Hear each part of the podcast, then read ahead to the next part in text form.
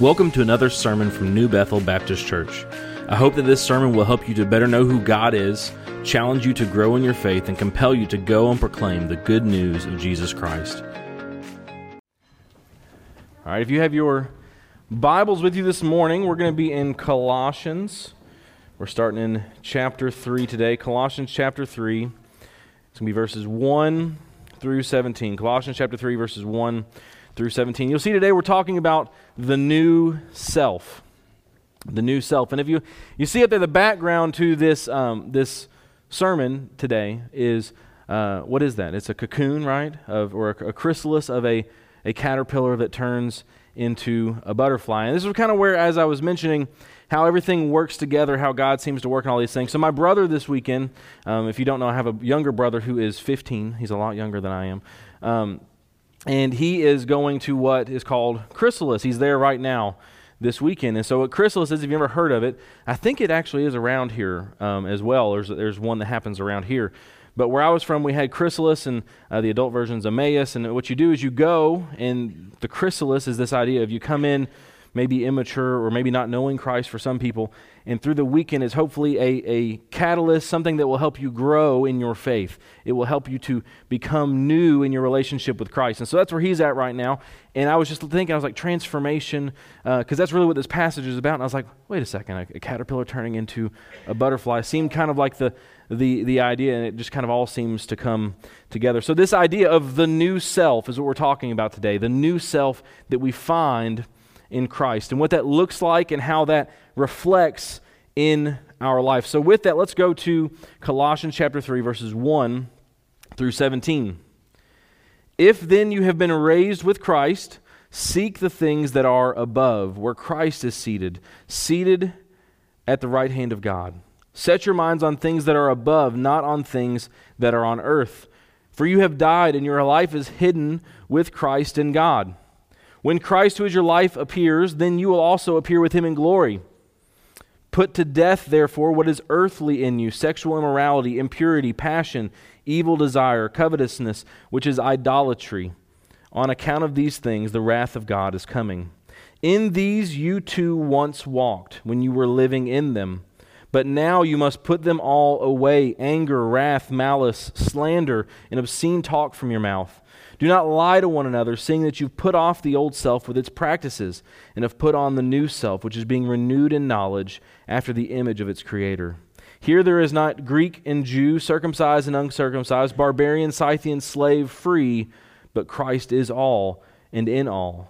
Put on then, as God's chosen ones, the holy and beloved, compassionate hearts, kindness, humility, meekness, and patience, bearing with one another and if one has a complaint against another, forgiving each other as the Lord has forgiven you, so you also must forgive.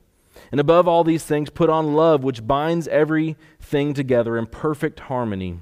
And let the peace of Christ rule in your hearts, to which indeed you were called in one body, and be thankful.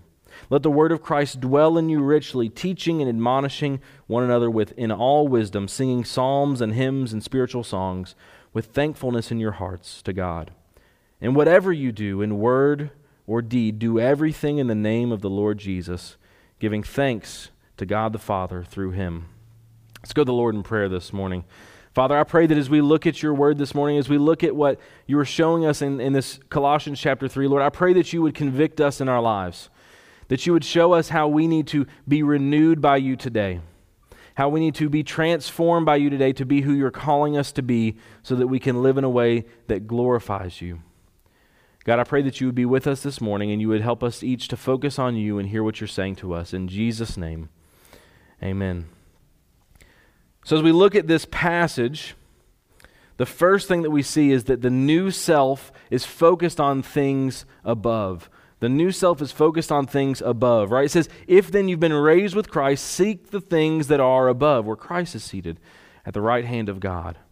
Now, the first thing we have to pay attention to as we read this passage if then you have been raised with Christ. This is the first essential, important direction that we read in this passage. If then you've been raised with Christ. If you miss that part, if you skip over it, everything that follows, if you have not been raised with Christ, does not apply. Because if you have been raised with Christ, is the first thing that you're supposed to pay attention to. I remember being in sixth grade and we had our science class, and the first assignment they gave us in science was this, this paper that had all of these, these instructions, these weird things you had to do, like sign your name upside down on the bottom of the page. But the first instruction was read all the instructions before you begin. Now, being sixth graders, what do you think 99% of the class did not do? We didn't read the instructions. Because if you read the instructions, you got to the last one, the last instruction says, disregard everything you've read, write your name on top of the paper, and turn it in. That's all you're supposed to do. And so here we are, 30 minutes into this class, and everybody's turning their paper, folding it into a paper airplane, doing all these crazy things.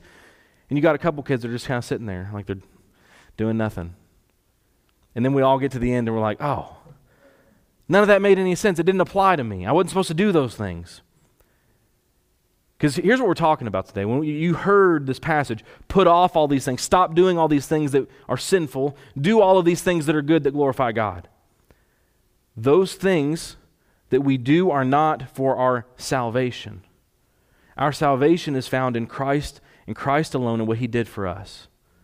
We can only be justified through what Christ has done. If you've been raised with Christ, what does that mean? You've realized your sin. You've realized, man, I'm kind of messed up. You know, everyone else is, but I know that I'm messed up. I've got sin in my life. And no matter how hard I try, I just can't seem to be good enough. I can't pay my debt. Christ paid the debt. We don't have to pay the debt. And so, being raised with Christ means I realize my sin. I know that Jesus died on the cross so that I could be forgiven, so I could be in relationship with Him. And now I want to live for Him with my life. So you're already justified. You're already declared righteous because of what Christ has done.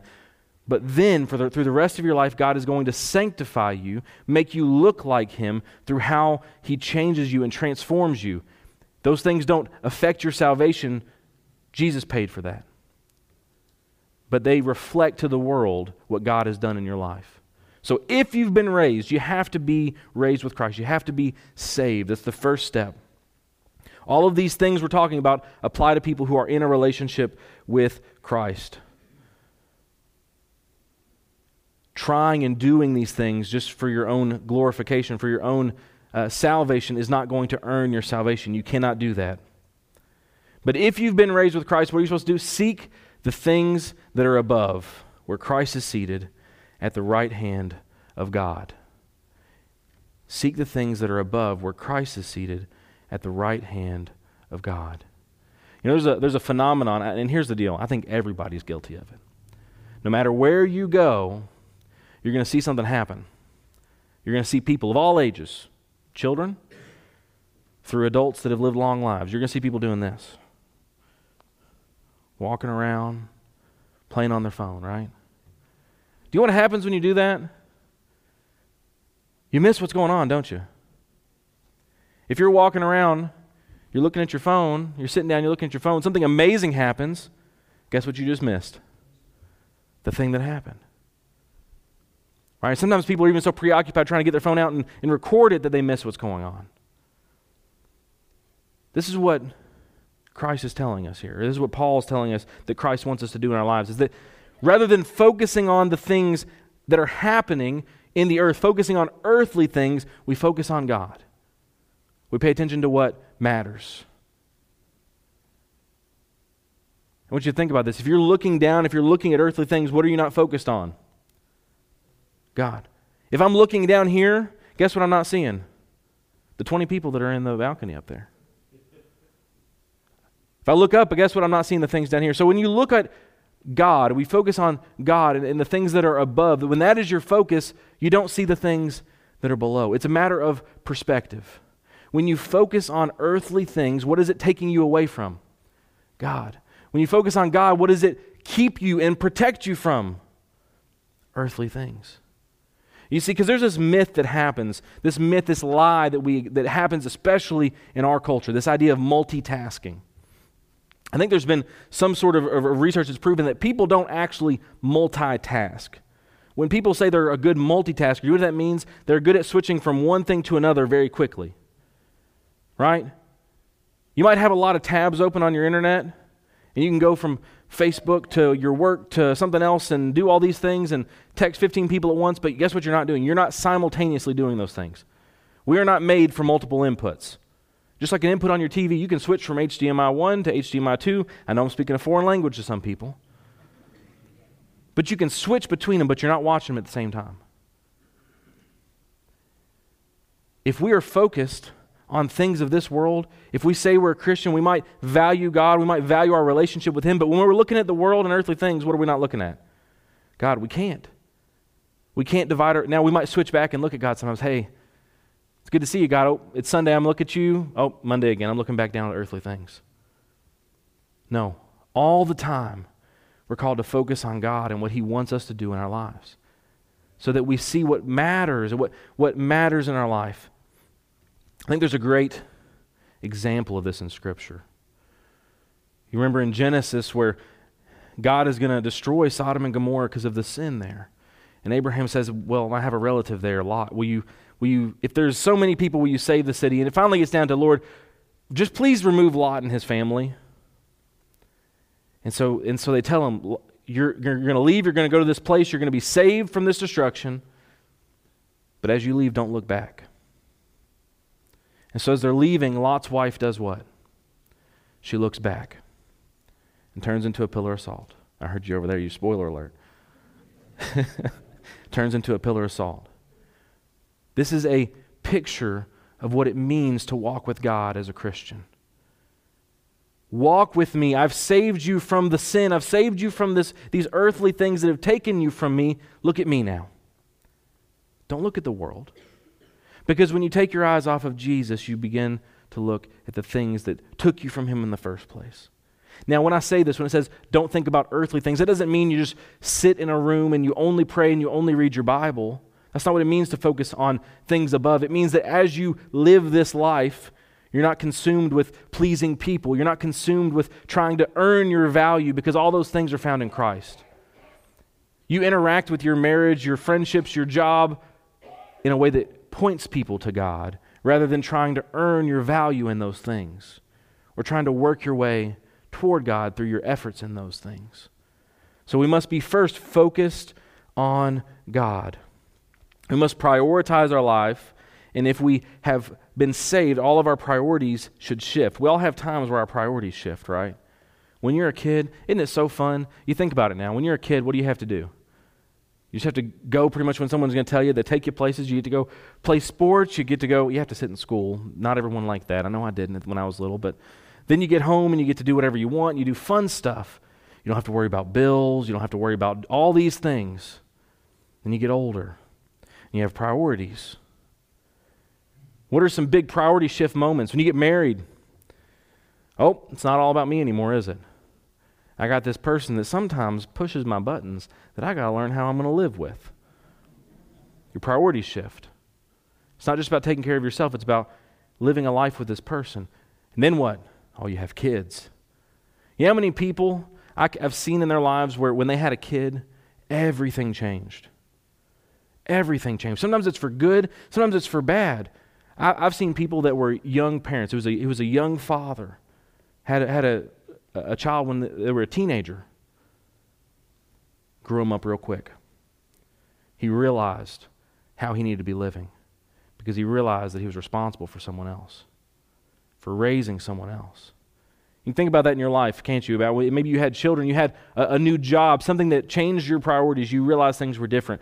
When we come to Christ, it's a major priority shift, the biggest one we can have.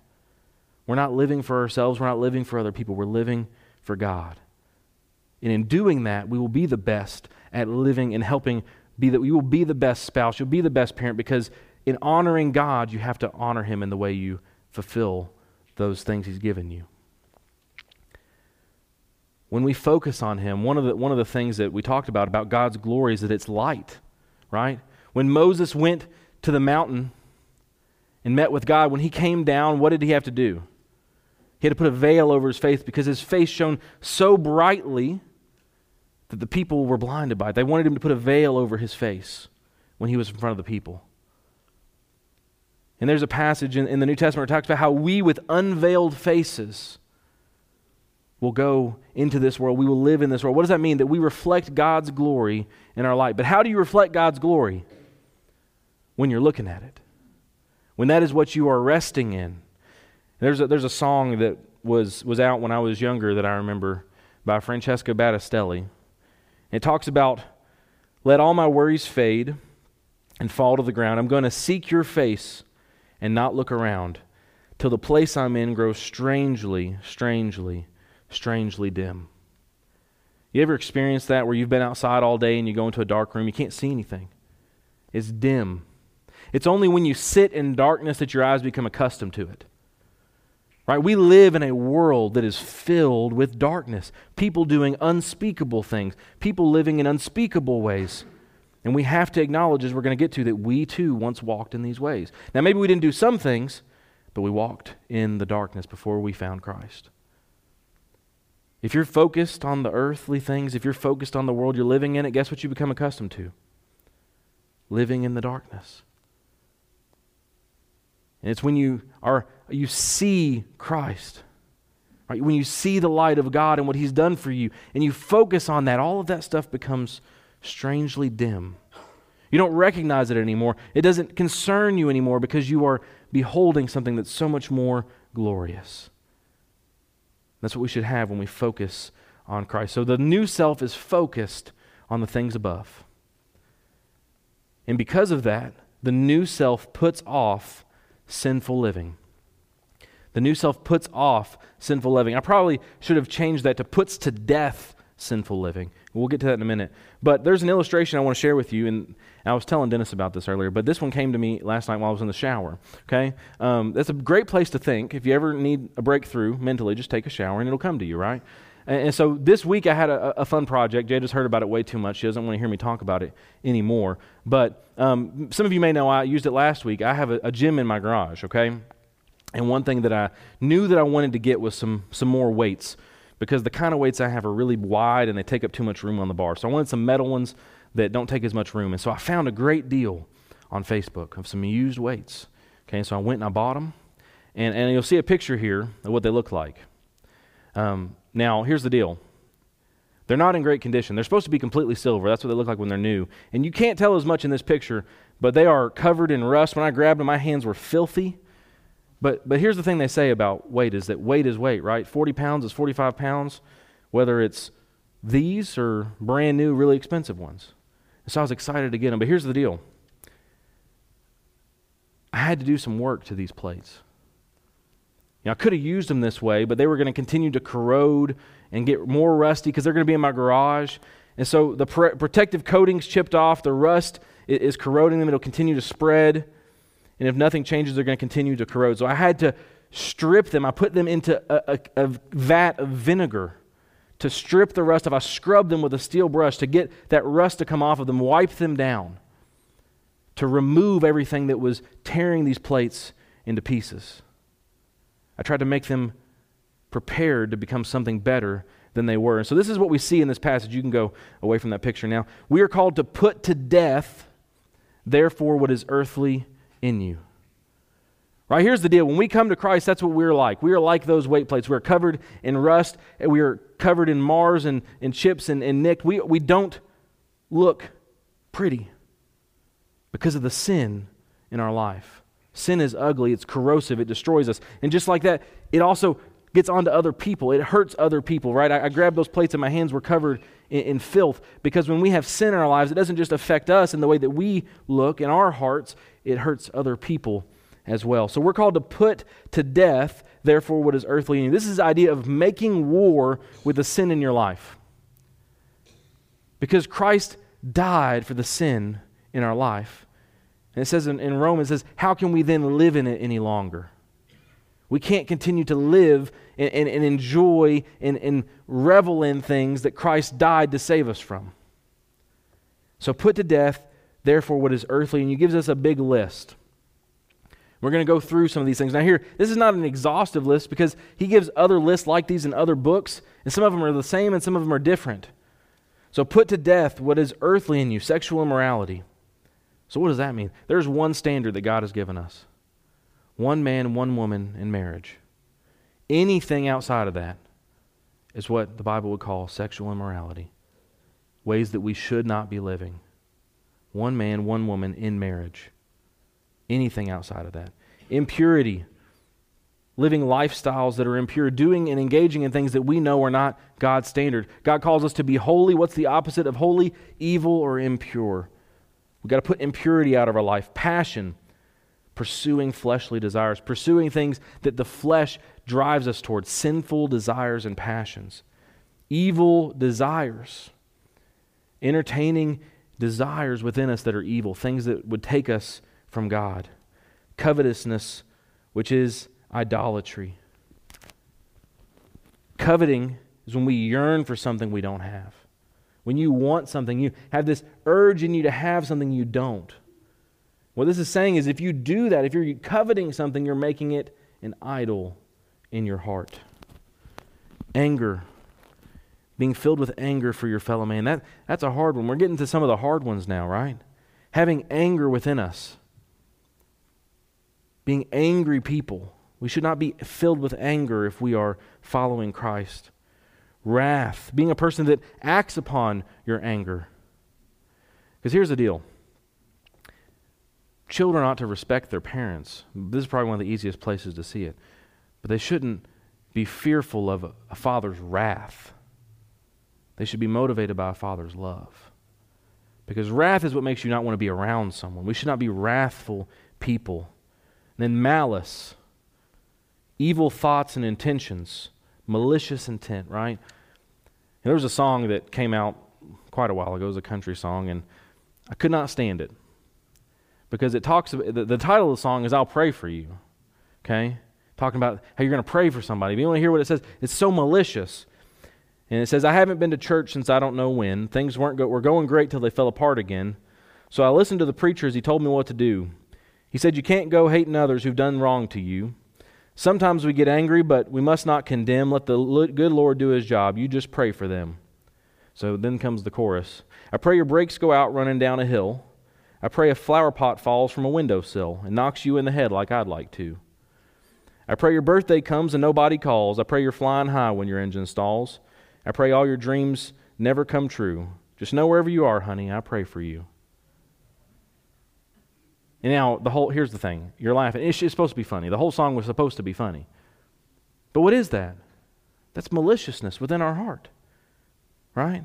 That makes us want things that are bad to happen to people harbors resentment, harbors bitterness, harbors anger, and leads to malicious and evil desires within our heart.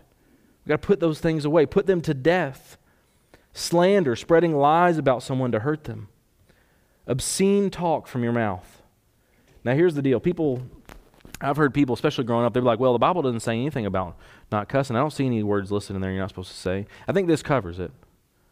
Christians should not have filthy language coming out of their mouth. But more than that, not just are there certain words you maybe shouldn't say as a Christian.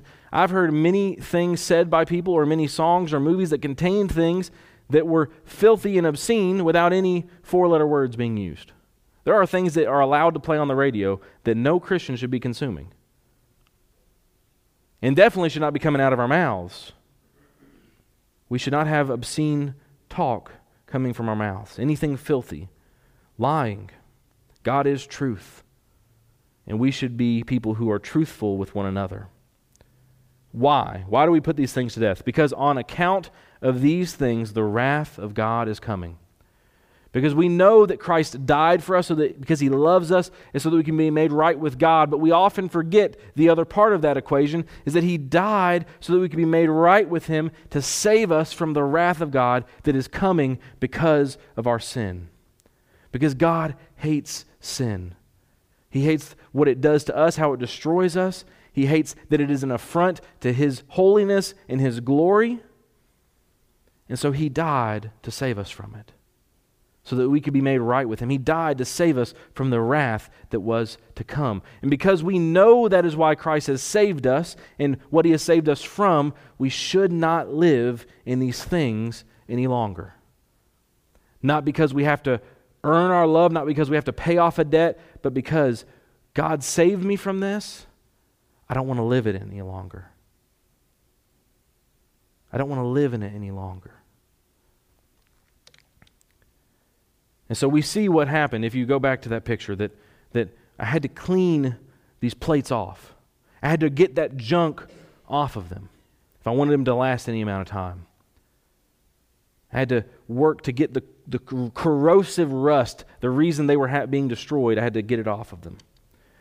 Because we see now that the new self puts on righteousness. So we put to death the old things, the earthly things in us. We put that off, we put it to death, and now we put on the new self. We put on righteousness.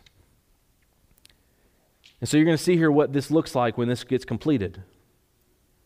You put off the corrosive things, right? Put it all on so it doesn't come back. Covered it with a, a rust converter to get anything that was there to change it. And I painted them. And I even gave them some detail to make them look nice and new. So here's what happens in our lives when God works within us. That when we put to death the things that Christ died for, we put on the new stuff, we put on righteousness, we will glorify God with our lives. So put on then as God's chosen ones, holy and beloved. I want you to understand that is a part of the title that Paul is giving you. Put on as God's chosen ones, holy and beloved. That's who you are in Christ. God chose you, He died for you. Christ died for you. Because of what He's done, you are called holy and you are a beloved child. Since that's who you are, you don't live in what we just talked about, you do this instead. You have compassionate hearts. Compassionate hearts. Christians must be defined by this. Compassionate hearts. What does that mean? We care about what God cares about. Now, you may be like me, and you realize at times that you're a little jaded. Anytime you're watching TV and, and that song, when an arm in the arms of an angel comes on, right, and you know somebody's going to be asking you for money, for some cause, you just turn, change the channel. Why?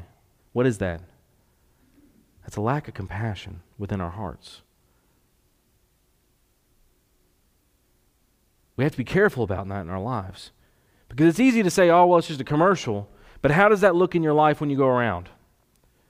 When you see people that are hurting, that are struggling, that are going through the worst things they could possibly imagine, dealing with addiction, dealing with being broken, is your heart moved for those people. Because God's heart is moved for those people, wanting to see what is broken be restored and made new in Jesus Christ. And so, if we have put all these malicious things and evil desires, evil intentions away, we have to replace it with, with newness of life, with compassionate hearts, kindness, we should be kind to everyone that we meet. Do you want to be a fantastic thing? What is our, I would love to know what our church is known for when we go out. If people know anything about our church, what are we known for? How we live will determine what we're known for. You know, oh, well, those people at New Bethel, they're really, what is it? Are they really compassionate?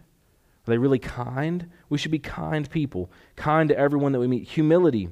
We shouldn't think more highly of ourselves than we ought to, but should be humble servants of God.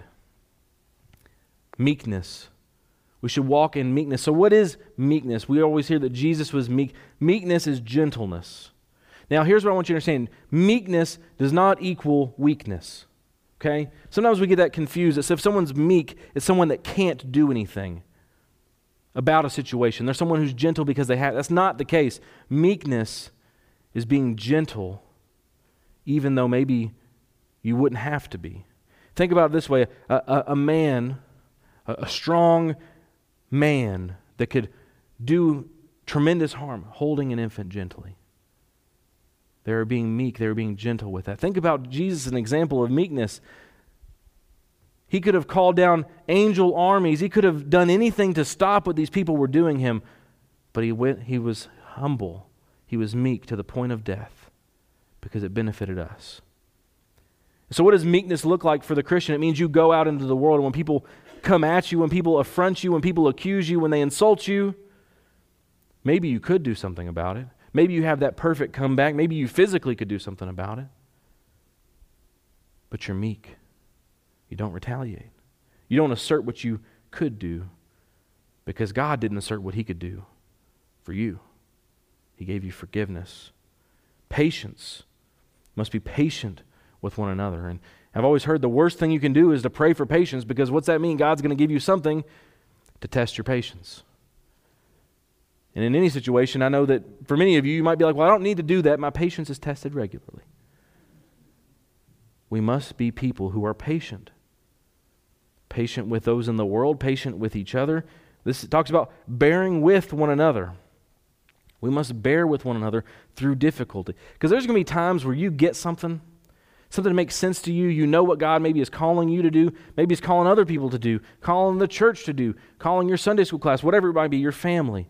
And they just don't quite get it yet. Do you know a good example of what it means to bear with one another? Have you ever been with a child that insists on buckling their own seatbelt?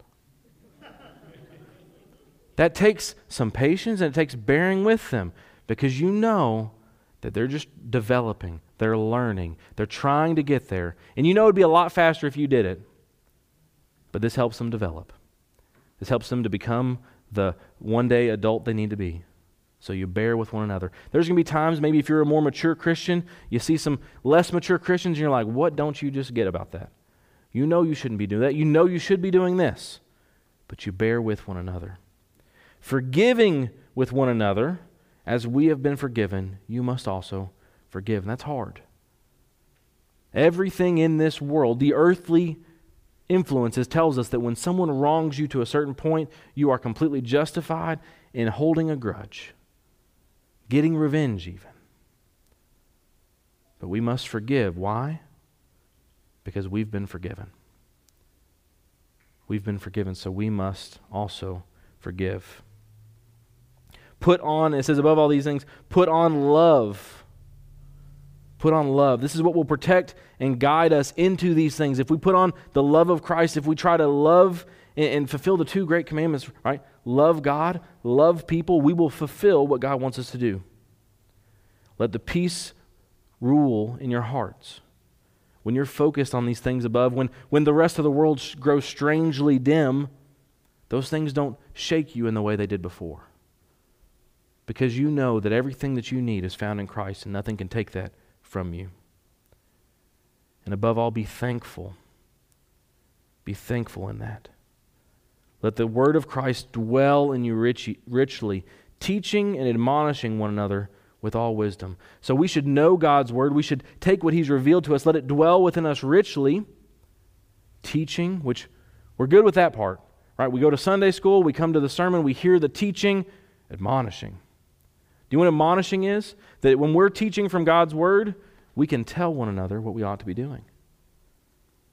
You should not be doing this, or you should be doing this. We can admonish one another biblically because that's what God wants us to do. That's how we build one another up. Singing psalms and hymns and spiritual songs, praising Him. Our life should be an outpouring of praise to our God for what He's done. I'll tell you largely that, that revival that we talked about last week that I think is actually still going on. Do you know what it is? It is an outpouring of praise. Now, there is, re- and if it is a true revival, absolutely, there's repentance. There are people coming to know Christ. There are people turning, putting to death the sinful things, wanting to follow Him in righteousness. But largely, it is an outpouring of praise and thanksgiving for what God has done in their lives. And so that should be people who we are, praising Him with thankfulness to God in our hearts. And here's a good way, I think, to sum all of this up. And whatever you do, in word or in deed, do everything in the name of the Lord Jesus, giving thanks to God the Father through him. Here is a good litmus test for your life. If you are living your life, can, is what you're doing in word or in deed, can you do it in the name of Jesus? Because if you can't, you shouldn't be doing it. Right? Because you can be a parent in the name of Jesus. You can be a spouse in the name of Jesus. You can work whatever job you're working, as long as it's not sinful, in the name of Jesus. Because what does that look like? You're trying to be the best at it you can, working honestly for it, trying to be to honor him in the way that you live in that job or whatever task you have, and pointing people to God wherever you might be. You all remember Tim Tebow. That's a good example of how you play football in the name of Jesus. You try to be a good leader. You try to be a person that honors him in the way that he interacted and talked. And whenever he had the opportunity, he pointed everything to God. Can you do what you're doing in the name of Jesus? Because I'll tell you what, you can't go rob a store in the name of Jesus because that's sin. And so, in our lives, in every single one of our lives, we're going to identify places where, you know what? I'm having a hard time saying that I'm doing that in the name of Jesus. You know what that's revealing in our heart? Sin. Sin. Because if we can't do it in Jesus' name, we're doing it for ulterior motives that are sinful. So here's what I want you to understand. This is where this all came together for me for these weight plates that, that have become this example. They took a long time. If you show them one more time, they took, they took a long time to do. I didn't realize, especially with something heavy, you're supposed to wait 24 hours after each of the coats to, to even flip them over. I found that out the hard way because I made mistakes. I, I sprayed them, flipped them over too quickly, and guess what happened? I went to turn them back over. Some of that paint peeled off. And they still don't look perfect. You get up close, you're going to see underneath, you're going to see the, the old chipping coating still. You're going to see places where there's nicks or something didn't cover perfectly. And they're going to take maintenance to keep them nice over time. They'll chip, but that can be covered. But they were miles where they, from where they were before, and that is clear to see. And here's what I want you to understand that if you work hard to remove the, the, the fleshly, the worldly things in your life, here's why he says it this way you remove that and replace it with things of God. Because if you remove what is sinful and you do nothing, guess what's going to come back? What is sinful? If I did all that work to strip all the rust I could off and let them sit in that human garage and did nothing to them, guess what's going to come back within a month? All that rust and corrosion. And so, what do we cover it with? What do we cover ourselves with? With the works and the good deeds that God has called us to do through the power of the Holy Spirit. God helps us to strip these things away and to replace it with something different. And so now they are something that someone can look at and say, wow, those look good, instead of, wow, those are kind of junky. And so when people look at our lives, they say, wow, you used to live this way, you used to do all these things, but now you do this. You look so different. Why? Because of the power of what Jesus has done in my life. I look different by the grace of God. The same thing that God has done for me, He can do for you. And so, in your life, when you put to death the things that are sinful and you put on the things of God, you are not earning salvation. You are not doing anything for yourself.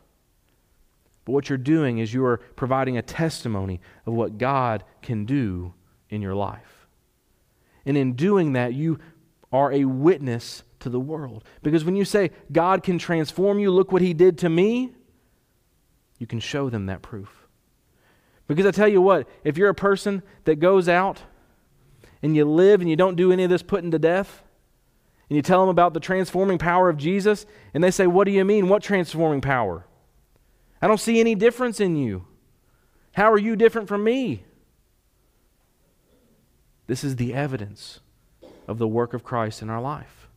We have been declared righteous by the blood of Jesus, but through the power of His Spirit, He makes us apparently righteous to the people of the world. Not forgetting that we once walked in those things, we once too walked in those things, but we've been made new.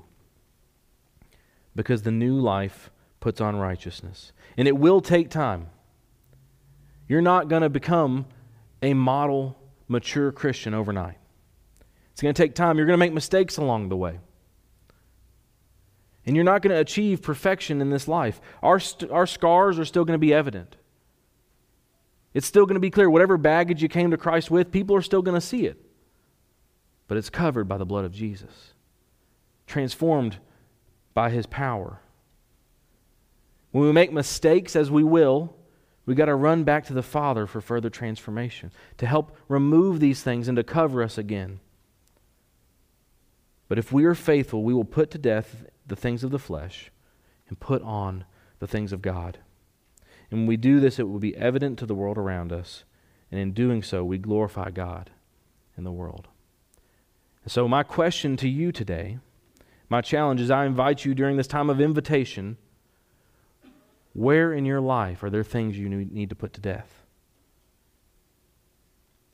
Where are in your life are there things you need to put on? To protect you, to cover you. Because you've heard that before. If you've not heard it before, they always, many addicts, people who have struggled with addiction, they don't change. If they, if they get rid of an addiction, they are very likely to find another addiction. Now, the answer the Bible gives us is that we should focus all of that toward Christ. But unfortunately, many people who struggle with addiction may find another even worse or similar addiction. Some people, it's something that's maybe more productive for their life. But what have you put off? What do you need to put on? And the most important question you can answer this morning are you in Christ? Do you have a relationship with you with him? Have you acknowledged your sin? Have you trusted in Christ to save you, to justify you? Have you asked him to forgive you for your sin? Have you made him your Lord and Savior? Because if you have not, today is the day to turn to him, to say, God, I know that I can't earn your salvation.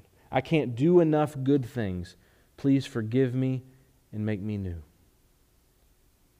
Wherever you are today, I invite you to respond to God, whatever that looks like for you, whether it means coming and talking to me, praying, looking for prayer, coming to the altar and praying, or praying right where you're at, worshiping Him during this time.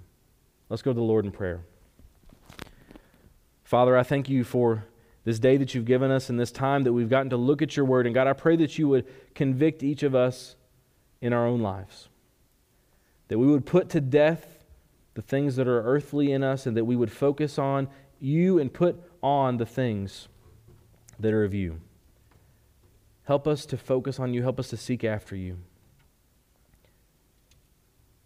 God, I pray that if anyone does not know you, Lord, if they've been trusting on their own good works, they've been trusting on their own good deeds, I pray that today would be the day they would turn to you for salvation. That they would realize that they need to lay down their will and surrender to you. God, I pray that you would move in each and every one of our hearts today. In Jesus' name, amen. We hope this sermon has been a blessing to you today. If you have any questions about what you've heard, we would love to hear from you through our church Facebook page, email, or by calling the church office.